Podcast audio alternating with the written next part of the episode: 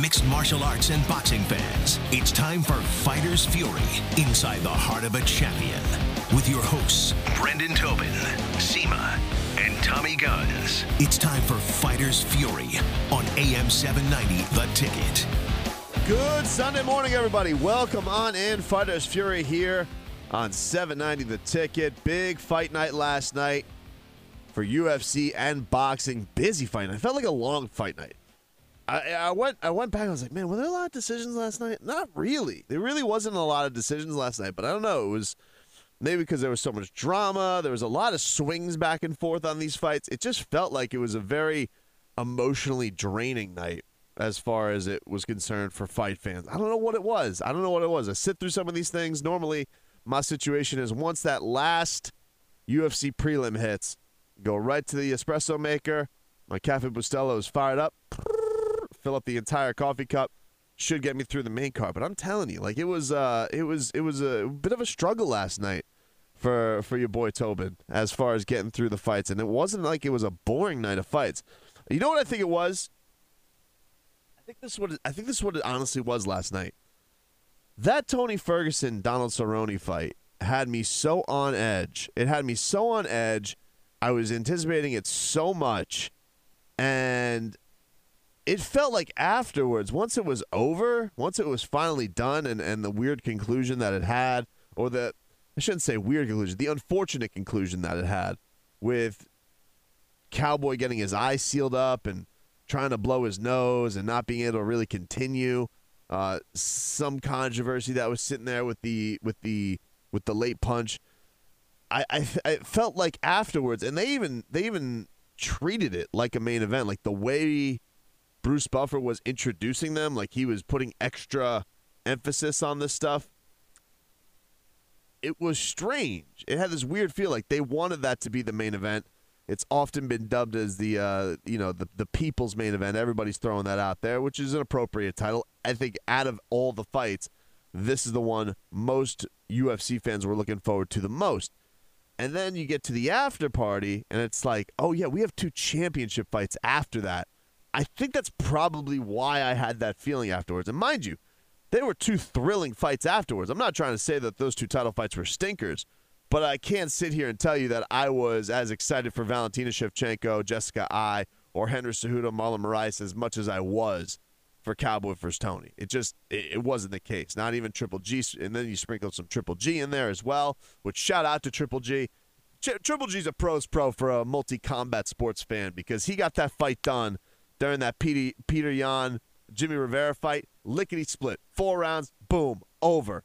Go go back to your UFC. Shout out to Triple G last night. We'll touch on his fight in a, in a little bit later. But yeah, just felt felt like the uh, the pace. I don't know if anybody else felt this last night as far as what was going uh, about what was going on, man. But that was uh, that was how that was how I experienced last night. So I want to start with Tony Ferguson versus Cowboy Cerrone because I do feel like it was the highest profile fight, and to me, the most interesting as far as where things go from here.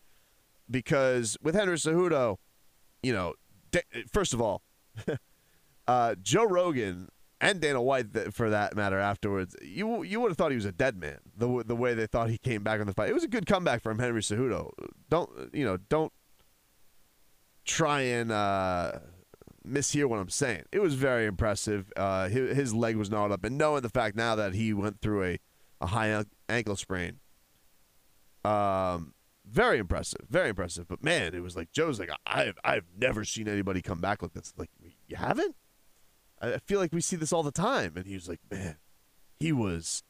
He was uh, he, he was on death's door there, and all of a sudden came back and won this fight. I think it, what you have to be impressed with with Henry was just the kind of the kind of switch that he hit as far as bringing the fight to Marlon. Uh, and then just uh, Valentina Shevchenko's knockout. Uh, I gotta be honest with you, it was one of the scariest, one of the scariest head kick knockouts I've ever seen in my life.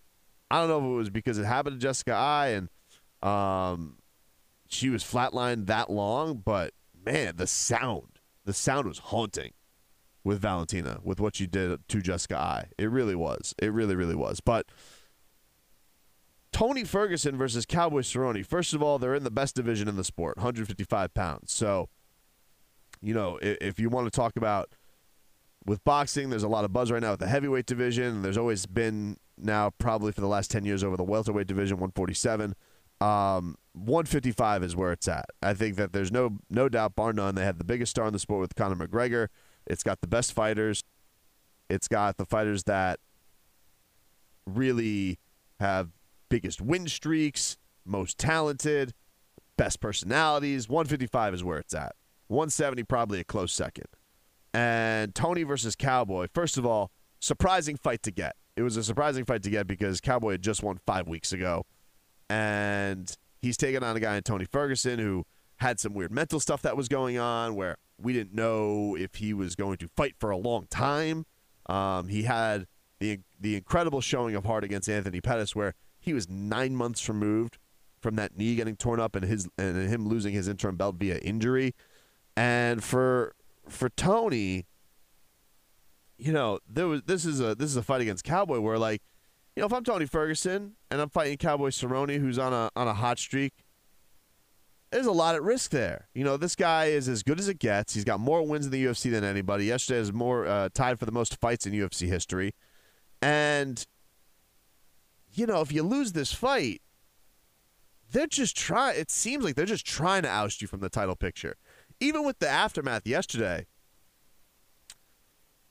with how they were like, there, there were reports afterwards that Dana was looking to book a, a, a rematch for Cowboy versus Tony, and I, I mean, okay, this is the this is the one thing I would say with that fight yesterday because it was very strange in the follow up how angry the crowd was and how much they were booing, and I think it had it had something to do with the late shot that Tony hit. It was a very blatant late shot at the end of that second round. And so I don't know if it felt worse in the building than it did watching it on television because it was a bad it was a bad late shot. It was a bad late shot. Um, but it wasn't what broke Donald Cerrone's nose. It isn't what broke his orbital bone. It was just a bad look for Tony but it was a fight. He was it was a round he was dominating. Not quite 10-8 level, but if he would have put him on the canvas, probably. He was really busting him up bad. And I got to tell you, fully admit, whiffed on the prediction of this fight cuz here's what I thought. I thought in this fight that the the two things you could say about these guys is you don't if you're going to get to Cowboy, you typically want to get to him early. And for Tony, Tony's a bit of a slow starter. And I thought for the paces in their careers of fighting, this is a bit of a tough matchup for Tony. Donald does seem like he's in a bit of a zone right now. We don't quite know where Tony's at mentally. Um, it just it, I thought it was going to line up for for Donald Cerrone to come in there, put some work on Tony early, and maybe find one of them crazy head kick KOs. But what ended up happening was Tony just reiterating he's an absolute assassin zombie. Like it's it's crazy taking that guy on, where you throw a lot of stuff at him, and Donald was hitting him with some good stuff in the first round, stuff that would have messed up a lot of people. Tony just doesn't affect him. Like he he, he brushes it aside and he just keeps coming forward and he keeps putting that damage on you. Uh, it's got to be demoralizing, even for an absolute warrior like Donald Cerrone, an absolute Hall of Famer.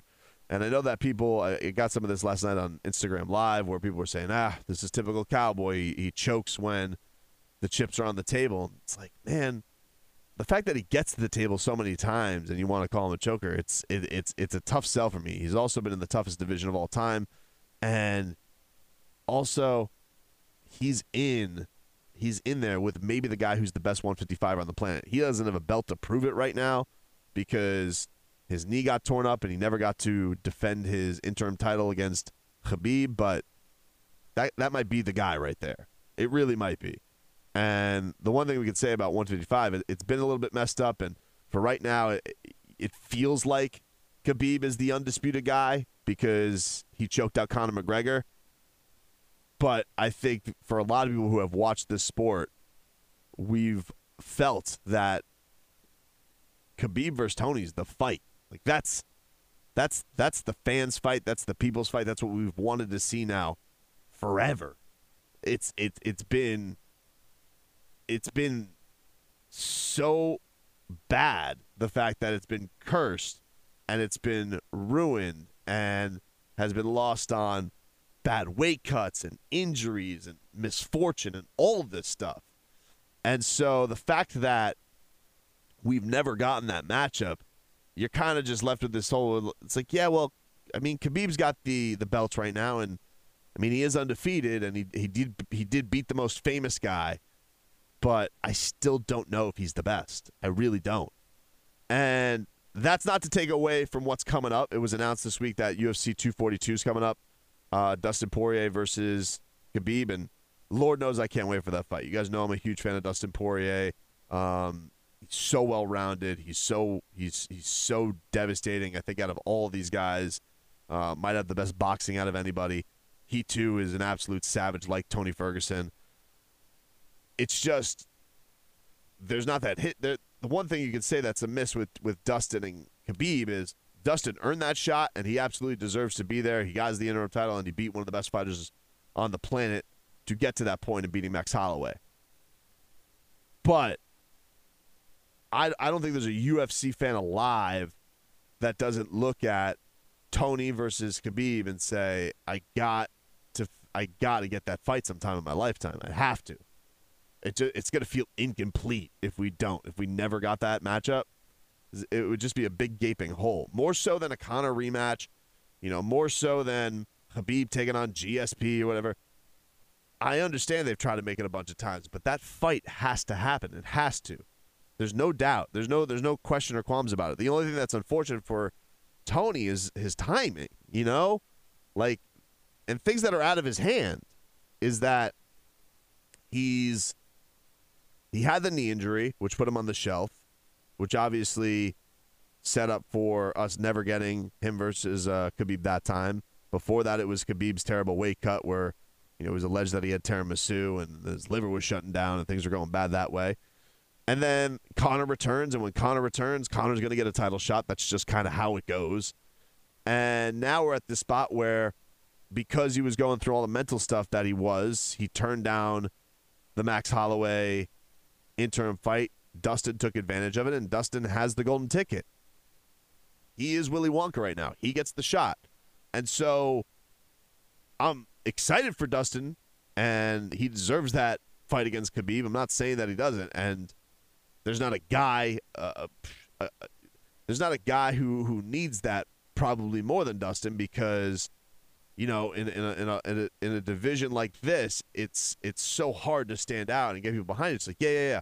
By the way, I have been pretty unstoppable since I've come to this absolute gauntlet of a division. Give me my title shot. I deserve it. And that's why his story and him beating Max Holloway was so great because of all the gimmicks and all the BS and all the talking and all that stuff. Dustin was going to need something like that for him to stand out. It's just the way it is. And so we're just left in this weird spot right now with 155. It's like, well, what do you do with Tony Ferguson?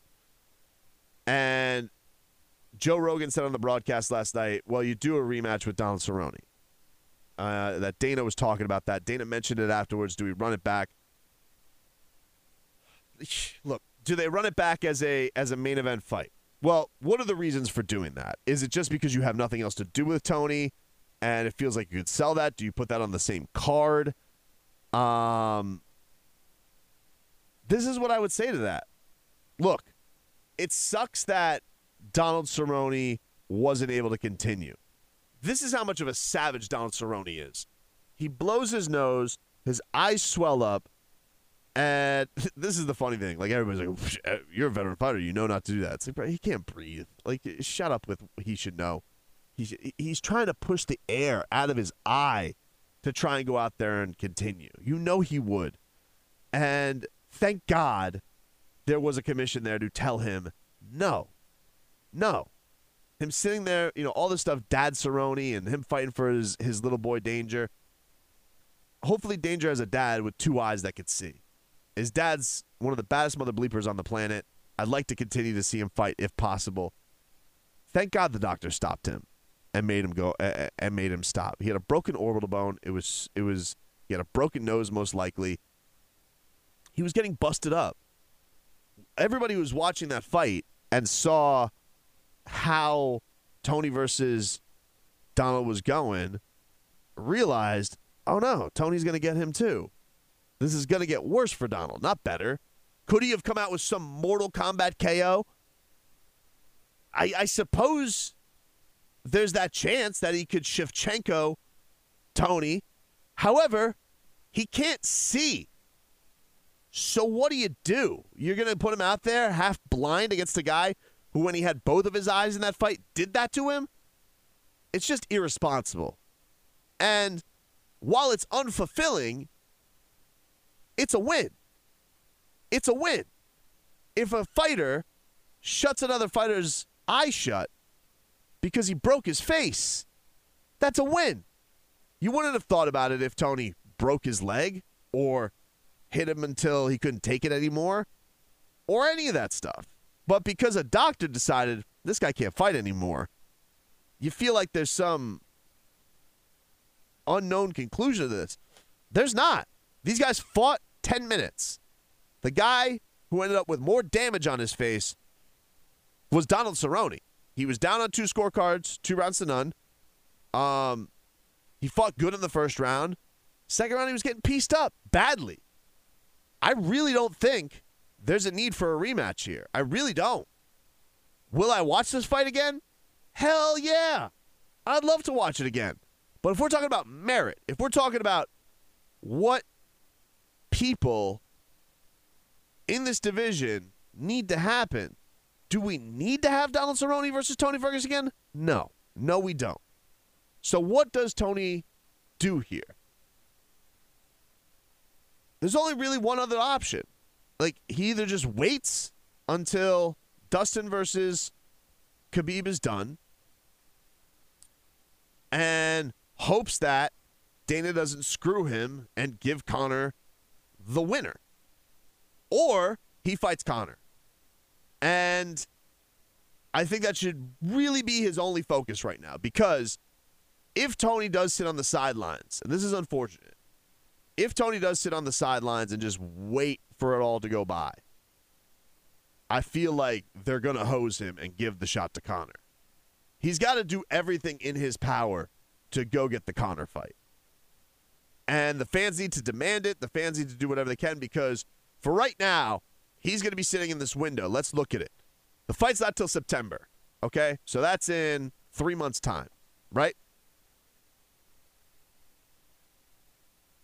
Realistically, Khabib versus Dustin, the winner at best should probably fight again in the end of the year. More likely than not, fight at the beginning of next year. So you would be talking about probably seven, eight months out with Tony if he was really man, the the way this this this promotion is, the way they flip on a dime, you give Conor McGregor a fight against Justin Gaethje and he beats him, they're gonna give him the title shot, man. They're not gonna give it to Tony Ferguson. So he's got to take everything out of the UFC's hands because they're gonna do everything they can to make sure that fight doesn't happen. Whether it's a rematch against Max Holloway, whether it's a fight against Justin Gaethje, or some other person that they put at 170 pounds, whether it's a trilogy with Nate Diaz, something like that. Tony's got to take it out of everybody's hands. He's got to jump at the opportunity. And I know it sucks. I know he doesn't want to do that, but ultimately, we got to get down to him fighting the winner of Dustin versus Khabib, and that's it. And another thing, before before I wrap up this whole 155 talk,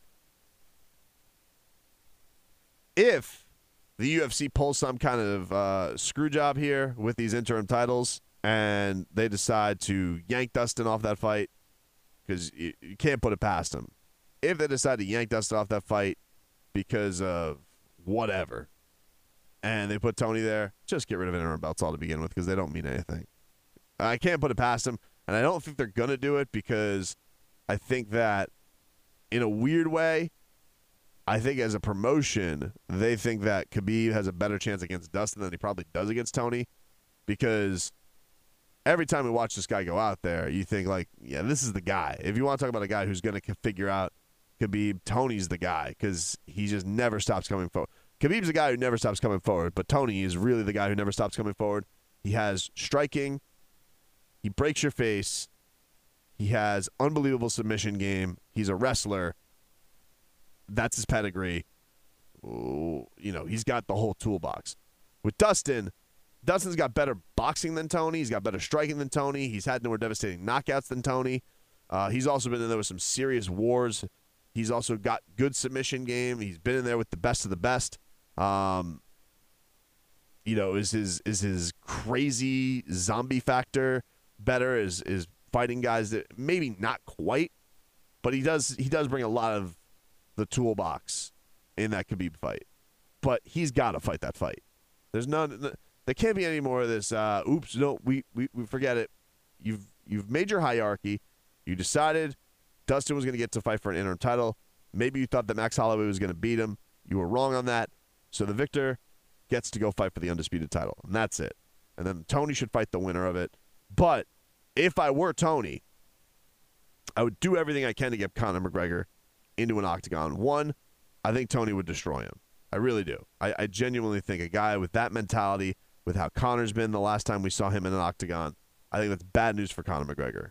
I really, really do. And I think Tony knows that, and maybe Conor even knows that. I don't know.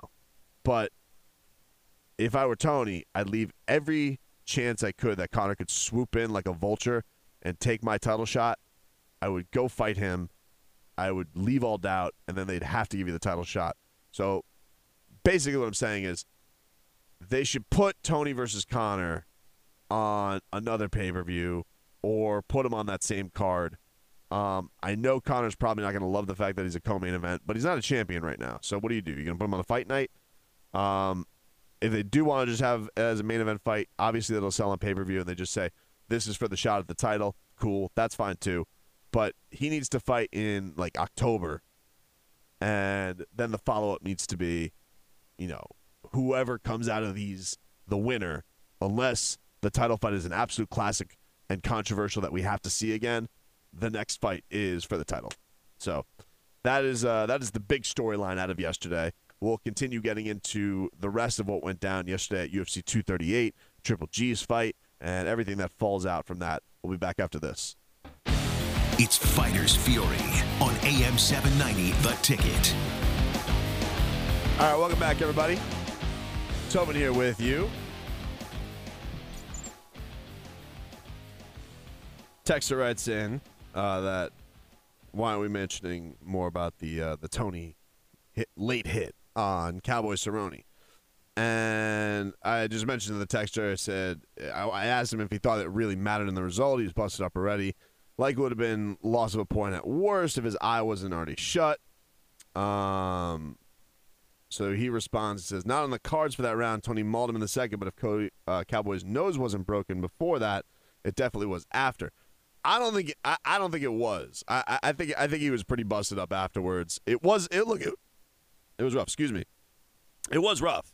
Um, if if that look, Tony would have been in a bad spot if that would have, you know, knocked Cowboy down or done something like that, where it, it, it seemed like he really inflicted some serious damage. It, I just think he was messed up already from it. So it's just unfortunate it ends that way, but I don't think it really had anything to do with the ending. I really don't. I think it had more to do with he was already messed up. Cowboy was trying to breathe, blew up his eye, trying to fix his eye and all that stuff. And I think that, you know, if his face was a little bit clearer, if, if, if they wanted to go super extreme on it, something like that's probably like Miragliotta could have taken a point away.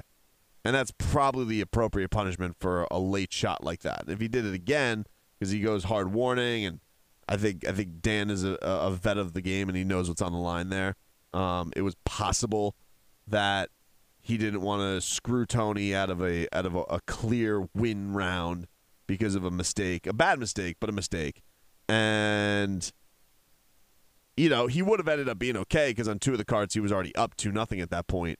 But if he wasn't, if that was you know like one judge had it 1919, well now you're at a position where Tony's still down a point, and maybe we end up in a draw if they continue to go around. So that's all I'm saying from that. Um, as far as the rest of the cards concerned, uh, Henry Cejudo, he got the win over Marlon Moraes, third round. This is what I'll say about Henry because I thought a lot of, you know, they were really trying to sauce up Henry afterwards, especially Rogan, about the comeback that he had.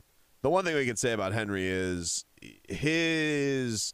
I, I didn't think that Henry Cejudo was going to get here. I'll be honest with you, man. Like when he lost to Mighty Mouse the way he did, I didn't think the striking was ever going to get up to snuff. I thought the guy was, you know, I thought he was just going to be stuck in this in this way where he was going to be a good member of the flyweight division, and they were going to credit that gold medal thing a lot. But I didn't think he'd ever be able to beat Demetrious Mighty Mouse Johnson. And now the fact that he has a win over Mighty Mouse, you know, he beat a guy in in T.J. Dillashaw who was, you know, doped to the high hills and was one of the better bantamweight champions that we've had, and knocked that dude out in a, you know, a, fight at flyweight, and now is beating Marlon Moraes, who is the, you know, clear number one 135. I mean, this guy is, bar none, the best little fighter on the planet. He really is. Uh, you want to call it pound for pound, whatever you want to say. His fortitude to get through that that that ankle injury, the uh, the the kind of wherewithal he had. There wasn't really any moves to go take down. I mean, he went out there and he was getting pieced up. Marlon Moraes was really trying to chop down the tree, and he wouldn't allow it. He went forward. He was inflicting damage and took that second championship. So now he becomes the fourth to become a double champion, joining uh, McGregor, Amanda, DC to have simultaneous championships. And you know, there's talk about is he gonna uh, is he gonna do the double defense? I look, I don't know what this whole thing is with the double defense thing.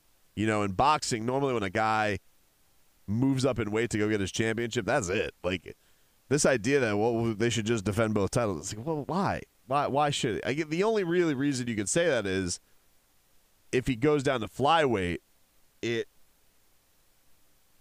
keeps it alive a little bit and has some intrigue.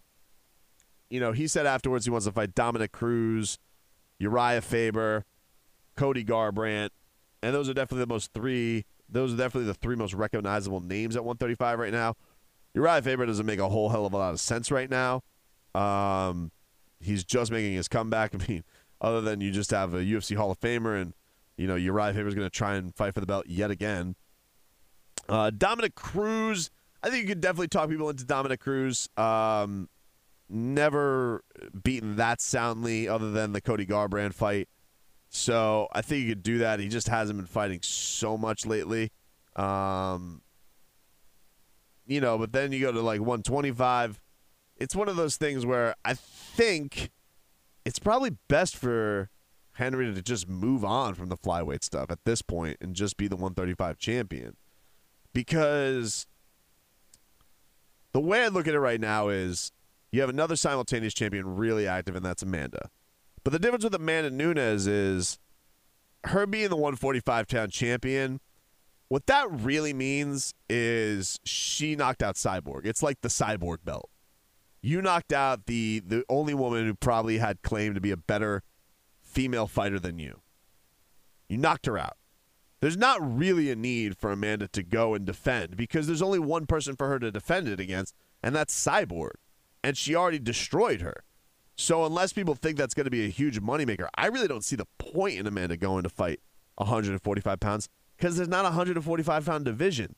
They don't even have rankings for it. They don't have a roster for it. It's fake. It doesn't mean anything. What that fight meant was the world. It solidified Amanda Nunes as the greatest women's fighter of all time. So the fight and the win of that title, the significance of that belt is tremendous. But her being the 145 pound champion doesn't mean a whole hell of a lot. There's no need for her to go to defend both belts. She needs to go to 135 because that's where there's actual fighters. And with Henry, you know, he's beaten the best already at 125 pounds. He has taken on a 135 pound champion and beat him at 125 pounds. It's kind of done all there is to do there of interest and of note. So, this idea that he has this hit list of the quote unquote bantamweight greats, I like that idea. I like him clearing all doubt. I don't really see a need. And if you are going to have 125, why not put this fresh coat of paint on it and just say, you know, 125 pound? I know you don't love tournaments, but some kind of round robin to get that kind of going again and just let Henry go and defend because you already done what you could do. You've done the photo ops. He's got the two belts. You got to do the press conference, and now it's time to move on, man. Go see if you can become that four, that uh, that that three division champion. Because look, there's no simultaneous need for it. Nobody's done it, so just go try and do it. I don't know if he can, but let's see it. I mean, him versus uh, Max Holloway be a hell of a weird fight, but let's have some fun, man. Let's go figure this thing out. As far as, um, as far as Valentina Shevchenko's knockout of Jessica Eye, look, that was unbelievable. That that was so devastating. I didn't know Jessica was going to get up. Like sometimes you have these questions about uh, how, like, is a person going to actually be able to consciously think after taking a shot like that? And it was it was that kind of violent. It was that kind of violent with what Valentina did. So, just an absolutely great knockout for her and huge for her. I think that's going to be big for her as far as her claim because look, she has two very close losses to Amanda. Um, and I think if you build up her star, that legit can be a fight again. I don't know if Amanda's going to want it because Amanda seems like she's almost on the back end. Her career may wrap up, but it it goes two ways. One, Valentina's star continues to shine. You could talk people into doing a third fight again. If if it doesn't, if if Amanda does get out after a couple of fights, she does Holly, she does Cyborg again, then she's done. Valentina very clearly right now is the leader in the clubhouse to be the face of women's mixed martial arts.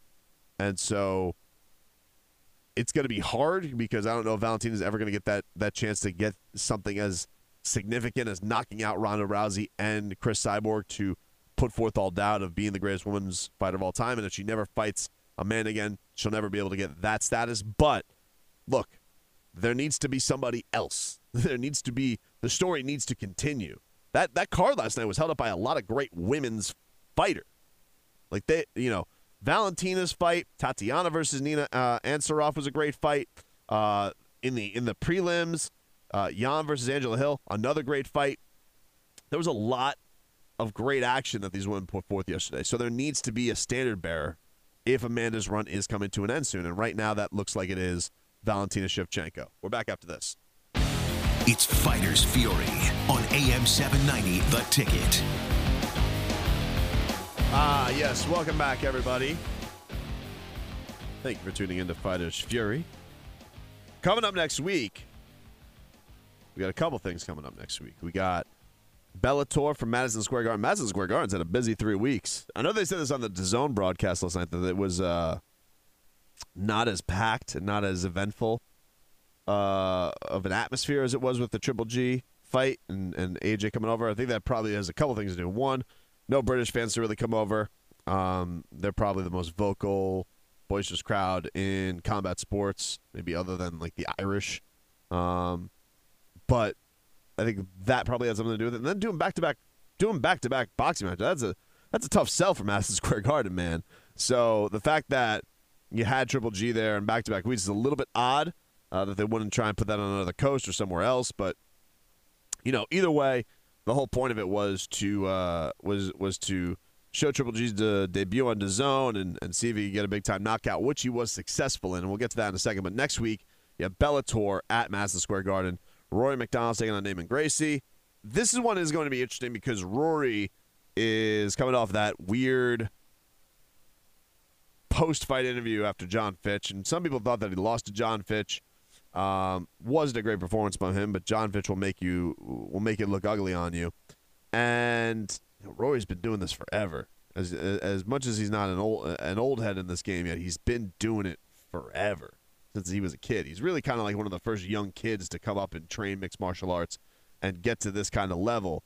And so, you know, there was talk that he just didn't know if he wanted to hurt anybody anymore. He's in a big religious, uh, spiritual finding, and so he doesn't feel like that's his calling anymore to hurt people. And you know, we'll see if he's gotten through that. But he is still the champion and still in this welterweight Grand Prix. So I'm very curious to see what kind of Rory MacDonald shows up next week. Chael Sonnen is going to be fighting uh, Lyoto Machida as Chael kind of continues his take on the ex UFC Legends tour. Um, you know, her, hearing some of Chael's podcast, like he knows it's a very tough style to take on. I don't know. Like this is the one thing I've said about the the Bellator model. I do feel like they've run a little bit thin on these quote unquote legends fights, and so Chael's always going to bring an audience, and he's a great ambassador for the sport now, as far as a guy who could talk and he's very good at lifting up the young guys while he is at these press conferences, and he's not trying to do the Chael Sonnen gimmick, but. I could say, like, out of all these Chael fights that they've had since having him under the Bellator umbrella, this one is just like not really resonating with me because I don't know where it goes either way. If he gets this win, do they talk about doing the Bader fight? Him and Bader have had some heat. Unclear. But for me, it feels like Bellator is is kind of coming to the end of the rope when it comes to these ex UFC legends types of of uh, of acts that they've had, whether it be Tito or Rampage or any of that stuff. Uh, but I'll always watch Chael Sonnen fight. I always enjoy it. For the locals, you could probably tune into this on the Zone. It was announced this week, and I was a little surprised by this. This was uh, this was kind of a late addition to it. Valerie Loureda, the pride of the 305, uh, trains over at American Top Team. She is from Miami. She had the great Miami shout out after her last win when she won her her Bellator debut. She's going to be taking on Larkyn Dasch and her second Bellator fight. So this will be interesting. It's a nice little uh, local time if you're looking for something to look forward to. It's on the prelims for next week. So you have uh, somebody from Miami to root for there. And she's taking on this Larkyn Dasch who announced her fight from Hooters. She was in her Hooters outfit signing her bout agreement. So that went a little bit viral. And um, I know everyone's going to look at this and say, well, Valerie's taking on, you know, person who's a waitress. Look, you guys got to realize, this is uh, something that I've talked with Scott Coker about and talked with Valerie when we had her in studio, that – this is the interesting thing with this DAZN deal and and having all these young fighters that they have really start their Bellator careers from the jump with them. And you don't always take on the killers early on in your career. You know, there's usually a bit of a buildup. So Valerie taking on a, a Hooters waitress. Look, these fighters who are training and at the beginning of their careers, they're not making big money. They got to make ends meet. So I hope it doesn't get you know crapped on too much. So have that to look forward to. Dillon Danis, who of course is famous for being McGregor's jiu-jitsu coach, he is going to be fighting Max Humphrey in his second Bellator fight. Aaron Pico is going to be on this card. Heather Hardy is going to be on this card. So a lot of recognizable uh, names and and uh, newer faces on this Bellator card for next week. And then next week we also have Tyson Fury, who's taking on Tom Schwarz in, a 12-round affair in Las Vegas. This is Tyson Fury's ESPN debut and why he's not fighting Deontay Wilder.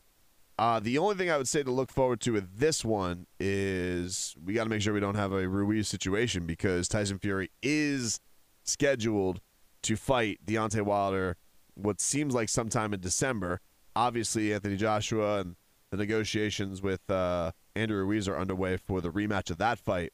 But Tyson Fury was uh, doing a lot of media rounds this week and uh, he was on Sedano's show and was was actually pretty funny when it came to the whole Anthony Joshua thing, where he says, "Could you imagine getting knocked out by someone that would never show my face in public like that again?" Um, which was interesting because he was so damn classy in the aftermath, the immediate aftermath of it. But I thought that was funny to see kind of vintage Tyson Fury come out and uh, and and and bring that bad guy image again. So I don't really know what Tyson Fury can get out of this fight from most boxing fans' perspective of laying claim that he's the actual guy, other than you know maybe he stops Tom Schwarz and and lets people know that he's here to you know restore order and stuff like that, and and and, and take out all these people. He's not going to take anybody lightly, stuff like that. But um, look, man, it, this is one of the better heavyweights on the planet. His boxing skill is outstanding. Uh, if he doesn't overlook, should be able to uh, should be able to take care of business pretty easily upcoming next week. But you don't want to ever take anything like that too crazy, like we did with Anthony Joshua and and uh, and Andy Ruiz.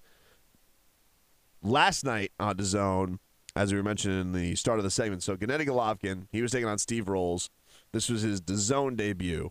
He signed a big contract with them, and you know some people looked at this performance and thought, you know, he was getting touched up a little bit. that Gennady was uh, was allowing himself to get hit. This is what I'll say. You know, this happens a lot with offensive fighters. Guys who come forward and guys who are going to be looking for the knockout, they're going to get hit. Um, not everybody goes out there like uh, a, a Floyd Mayweather or Bernard Hopkins and makes their opponent look ugly and are tying them up to not get hit and, and get them with uh, with counter pot shots and rack up points that way.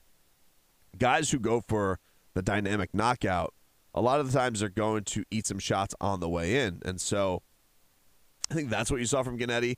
Really, no panic. I didn't. I, I felt like he was landing the crisper stuff. There were a couple awkward shots that made his head snap back, but didn't really feel like he was in a lot of danger. And Brian Kenny, actually think I, I think made a good point where he's just like, you know, sometimes you give guys rounds because you weren't expecting how well they were going to perform, and he's right about that. Like it's it's it's it's like it's it's curve grading. You grade these guys, uh, it's curve scoring. Like you grade these guys on a curve, and so oh, Steve Rolls performed a lot better than I thought he would. I'm gonna give him that round.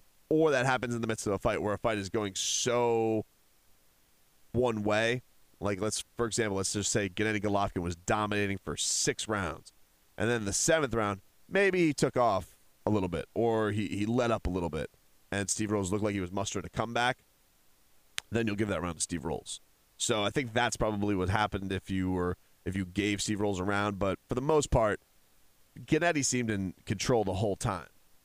And this keeps getting brought up. Like, oh, is, is he diminished? look, he's 37. He should be diminished. He should be a guy who's not the same that he was when he was 30. Um, is he still one of those middleweights on the planet? Very clearly. Very clearly that, that he is. The interesting thing that comes out of this is he calls out Canelo afterwards for the trilogy fight, and he has a draw and a loss on his record. And that's a, that's a huge bummer for Gennady because, you know, he thinks he won both fights. The second fight, definitely an argument for Canelo to win that fight. Uh, the first fight, pretty hard to argue that Canelo won that fight. So he's left in this weird spot where he's got no wins over Canelo, and yet somehow has to convince a guy to fight him for a third time. I don't think it's it's hard from Canelo's standpoint because Canelo fights anybody. Canelo is is one of those rare superstars where it's hard to look at his resume and say he's ducked anyone. He's taken on hard fights, so much so that there's there's a lot of fights you can look to on Canelo's career and say mm, he didn't win that fight or e- even though he got his arm raged, uh, he he he got the nod there because he's the A side. Whether it was Lara, whether it was the Triple G fights, Austin Trout, fights like that where very tough matchups for him, and he didn't shy away from it. And obviously taking on Floyd Mayweather so early on in his career, and really one of the best displays we've seen. Probably, probably I would say the best performance we've seen from Floyd Mayweather uh, on the on the on the back end of his career. And that's just how Canelo fights. So it's interesting when I hear Oscar De La Hoya tweet out, comeback win, now fight a real fighter, win a belt, and I'll consider doing a third fight. Hashtag Canelo is your boss. Which is a cute thing for Oscar De La Hoya to say. And yes, Canelo Alvarez does have a huge, huge contract and is the most famous fighter on DAZN's roster. This is the one thing I would say, though. DAZN is really, really calling a lot of shots here. They really are.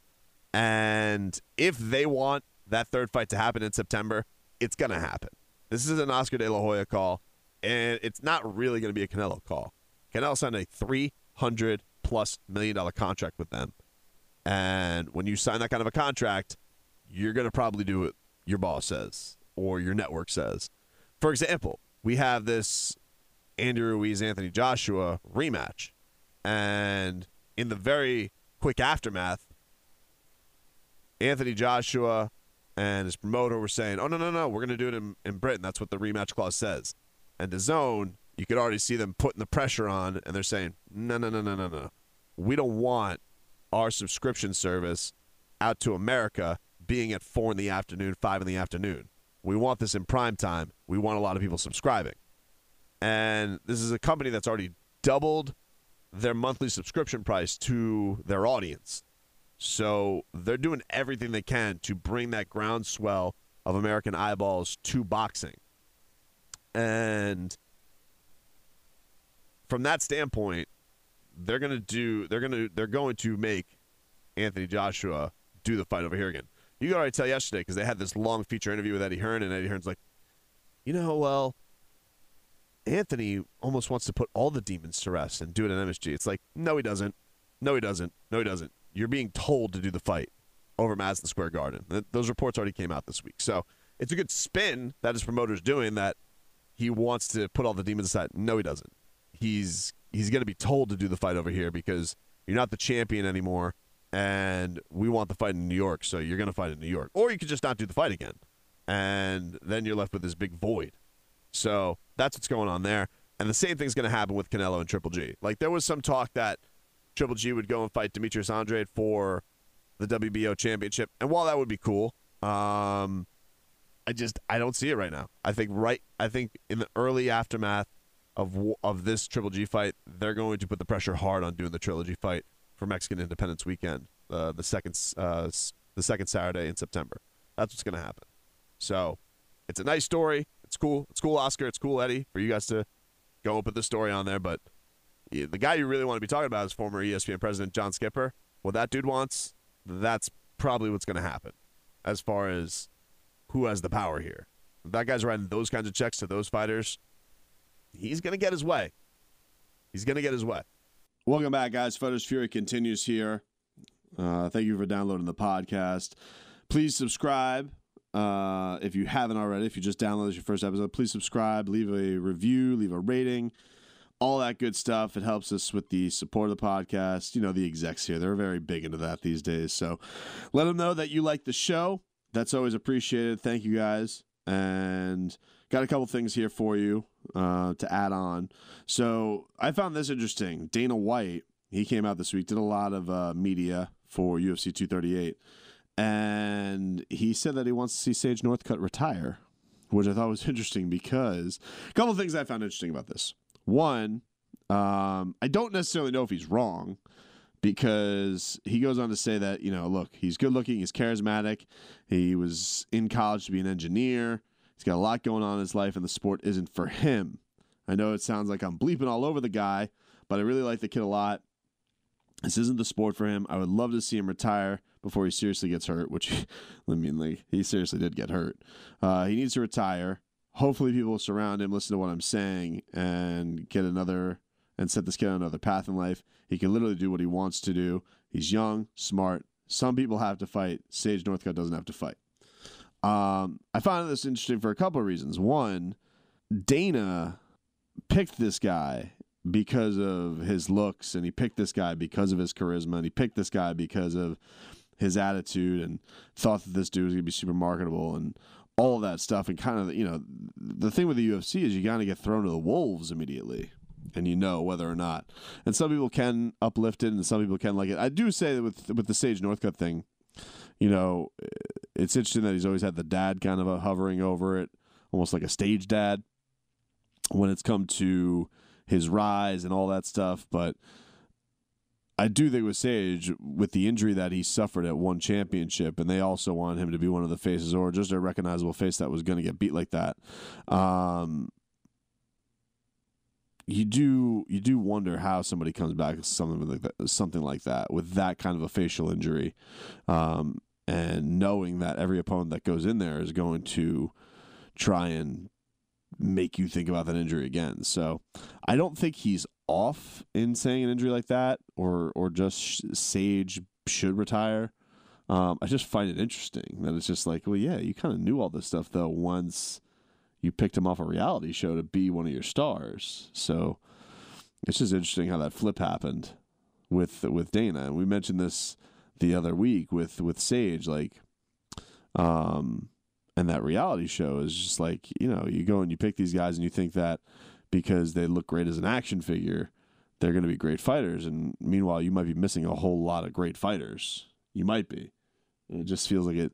It takes so much for people to break through that other side and convince you. It's just like yesterday. It's now I'm convinced that Henry Cejudo is the guy. It's like, well, what does Tony have to do for you to convince? Because Cowboy's always been one of your guys because he got that cool gimmick. Is Cowboy, but basically, yeah, Tony is Cowboy. He's just a little bit screwy, you know. So if he was wakeboarding in the off season, like that would be different. I mean, he's. Get, I don't. It's it's it's a it's a strange thing to know who those chosen ones are and who those ones aren't. Um, So I found that pretty fascinating.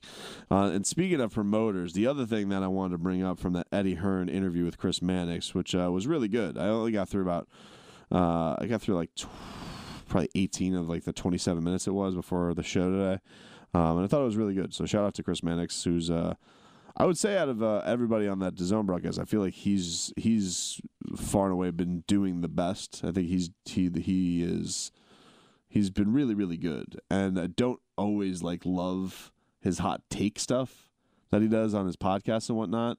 Not that I don't think that he's good at covering boxing because I think he's an excellent writer, um, but his reporting, uh, that role that he's been doing has been I thought I think has been the the uh, the bright spot of the whole DAZN broadcast so far. So shout out to him. He did a really good interview with uh, Eddie Hearn, and the interesting things out of this was the whole uh, fallout of the panic attack stuff because if you guys haven't been following these stories, I don't know if I've talked about it on Fighters Fury. I've been definitely talking about it on my uh, show in the afternoon.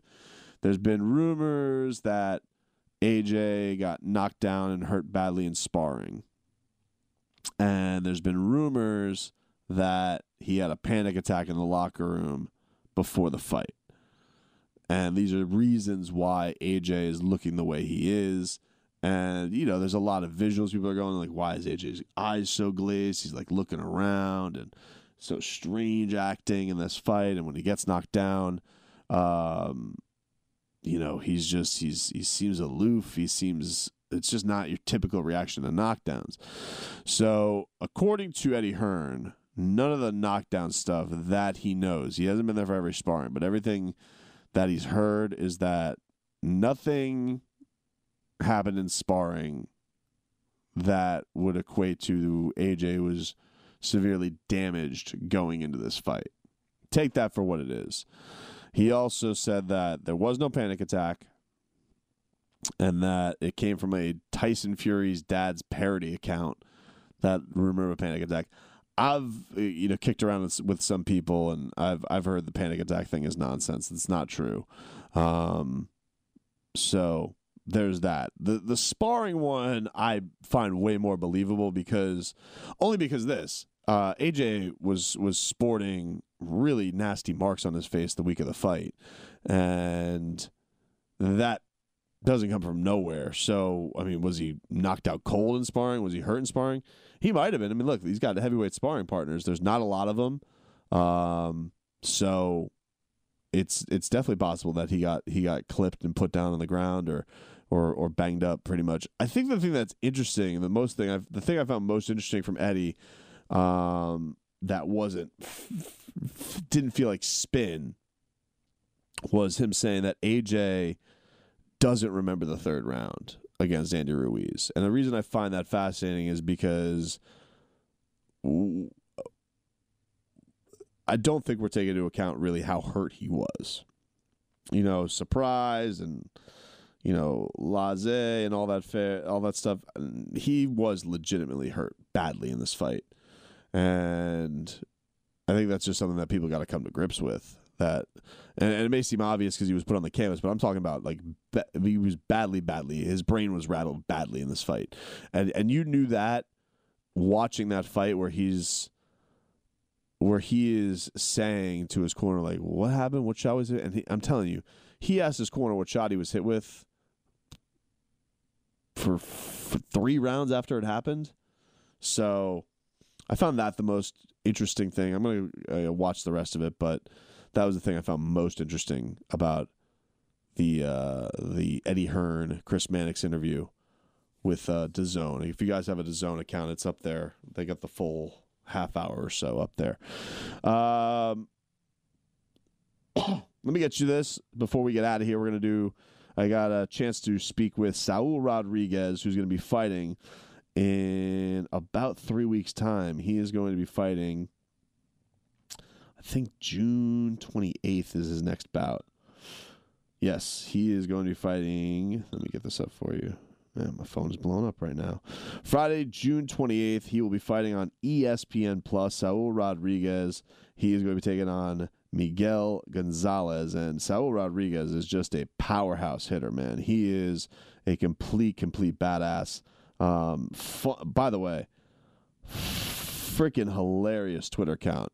Team underscore Neno, is his uh, Twitter account. Team underscore N E N O. Team Neno is his his Instagram account, and he is first of all he's a he's a very engaging dude.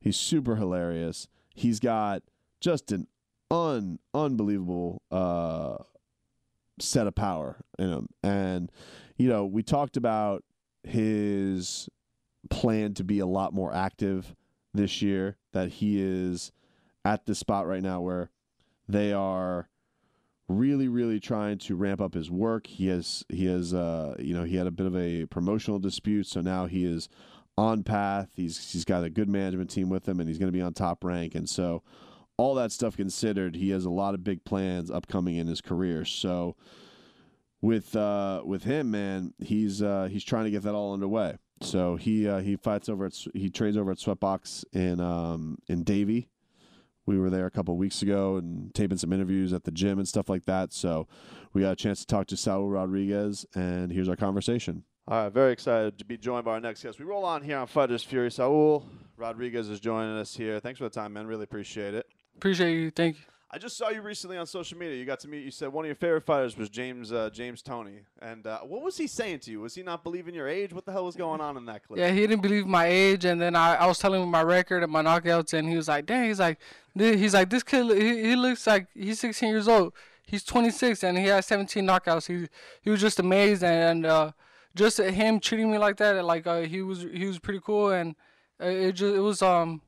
I, I was happy just because I, I really do watch his highlights, and I was telling him that I watch his highlights and that I look up to him and I try to like uh, pick up things from him, and, and he was just he was happy to meet me too.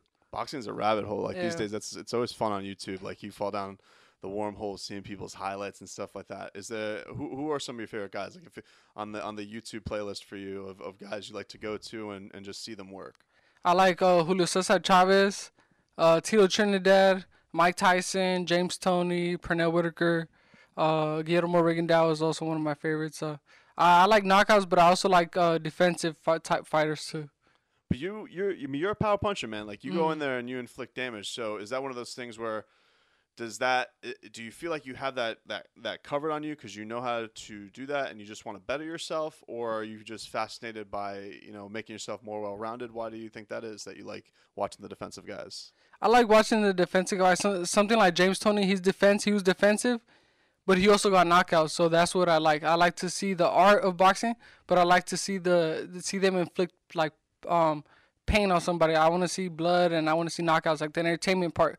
I'm still a fan of boxing, even though I box. I'm a fan of boxing. I like watching boxing. So when, whenever I fight, I, I want to be enter- entertaining and and have people that are not boxing fans like to watch boxing. Because when they go, they want they want to see entertainment. They want to see blood. They want to see somebody get knocked out, and that's what I like to see. I don't really like to watch dis- distance fights. I want to see. I want to see. Uh, more pleasing, yeah, man. Like it's Yeah. it's one of those things where they're like, oh, this guy, this guy comes for action, and he's gonna bring in a lot of things that we want to see, and and it's one of those things too. Like you, people are conscious of it. You know, like if the if we're talking about the Deontay Wilder knockout, and it was everywhere, and it just is what it is. People like seeing, you know, guys get flatlined out there on the canvas. It does make you more pleasing to the fans. Um, is that something you're conscious of? I mean, it's not something you ever have a problem with because you do put away a lot of your opponents. Um, but you realize like that is the thing that does, that is attractive in the sport. Yeah, I always know. Even even when you win by decision, um, people congratulate you, but it's not the same congratulations than when you win by knockout. When you win by decision, they're like, "Oh, congratulations!" Eh, But if you win by knockout, they're like, "Oh man, that was that was crazy. That was good." It, feels like you. It's more satisfying always to win by knockout. So, it, it like it's um it's always good to get some rounds in and it's a good experience, but it's always more satisfying to myself to to win by knockout, to like to finish to finish the job right. Plus, you, you don't have to in that case you don't have to do these crazy judges either. Yeah, exactly. Yeah, yeah, yeah. Sometimes we're all watching this. We're like, well, what is? You've thank you've. I don't think you've been in that position. You're undefeated. You, Mhm. you have a draw on your record. Yeah, a draw. And they were Yeah, but it, no, no, it was um, it was a headbutt. My opponent got got about yeah, so it was uh the second round. So they um, they they can't they can't judge a fight if they don't pass the fourth round. So it was a, a technical draw. So if we're trying to talk uh, as far as what you want to get done, you're much more active now. You've been you've been you know getting some get some more reps in the ring, which is great to see you in action more. Is that something you want to keep up? You want to keep up that kind of a pace this year? How much do you see yourself being in the ring this year? Um, hopefully, I already fought one time this year. I'm gonna fight one more, and uh, I'm gonna fight June 28th. I want to fight hopefully September, if possible. Like uh, yeah, September, and then hopefully one more by the end of the year. So hopefully two more. You, so you're looking to get a four a four fight year in. huh? Yeah, hopefully. Yeah, that's what I'm looking. And that's that- what I'm looking for. Is that just a feeling like you are you do you feel like you're you're making up because you did have a little of a layoff there? Like do you, you do you always want to be that active or do you feel like I just I have to be because you have some catch up to do? kind of uh, I have catch up to do, but um, I mean, I'm willing to sacrifice my time right now. Uh, my whole life is dedicated to boxing, so uh, I'm just staying in the gym. I, I don't plan on doing nothing else other than just training. And right when I'm done fighting, I, I want to be back in the gym and just focusing on my craft and and uh, getting ready for the next one. What are the things in the gym right now you're you're proudest that you're you're picking up that you're learning the most? Just my my defense and um, footwork. That's that's mainly what we've been working on the most. And it's it's a thing where you feel like there's been a lot of growth over the last couple of months. Like that's Yeah, that's what we've been focusing on because the power is gonna be there, but just um to develop into the next level type um uh, like a fighters like world world championship level, I need to better like what I have my weaknesses, which I, I feel sometimes could be my my defense because I'm I try to focus so much on offense, so I'm trying to better my defense and my footwork, which is also defense. Is it one of those things with the with the sport of boxing? There's a lot of things that can be out of your hands because you know you're trying to go up rankings and you're trying to find the right matchups and all that stuff and timing.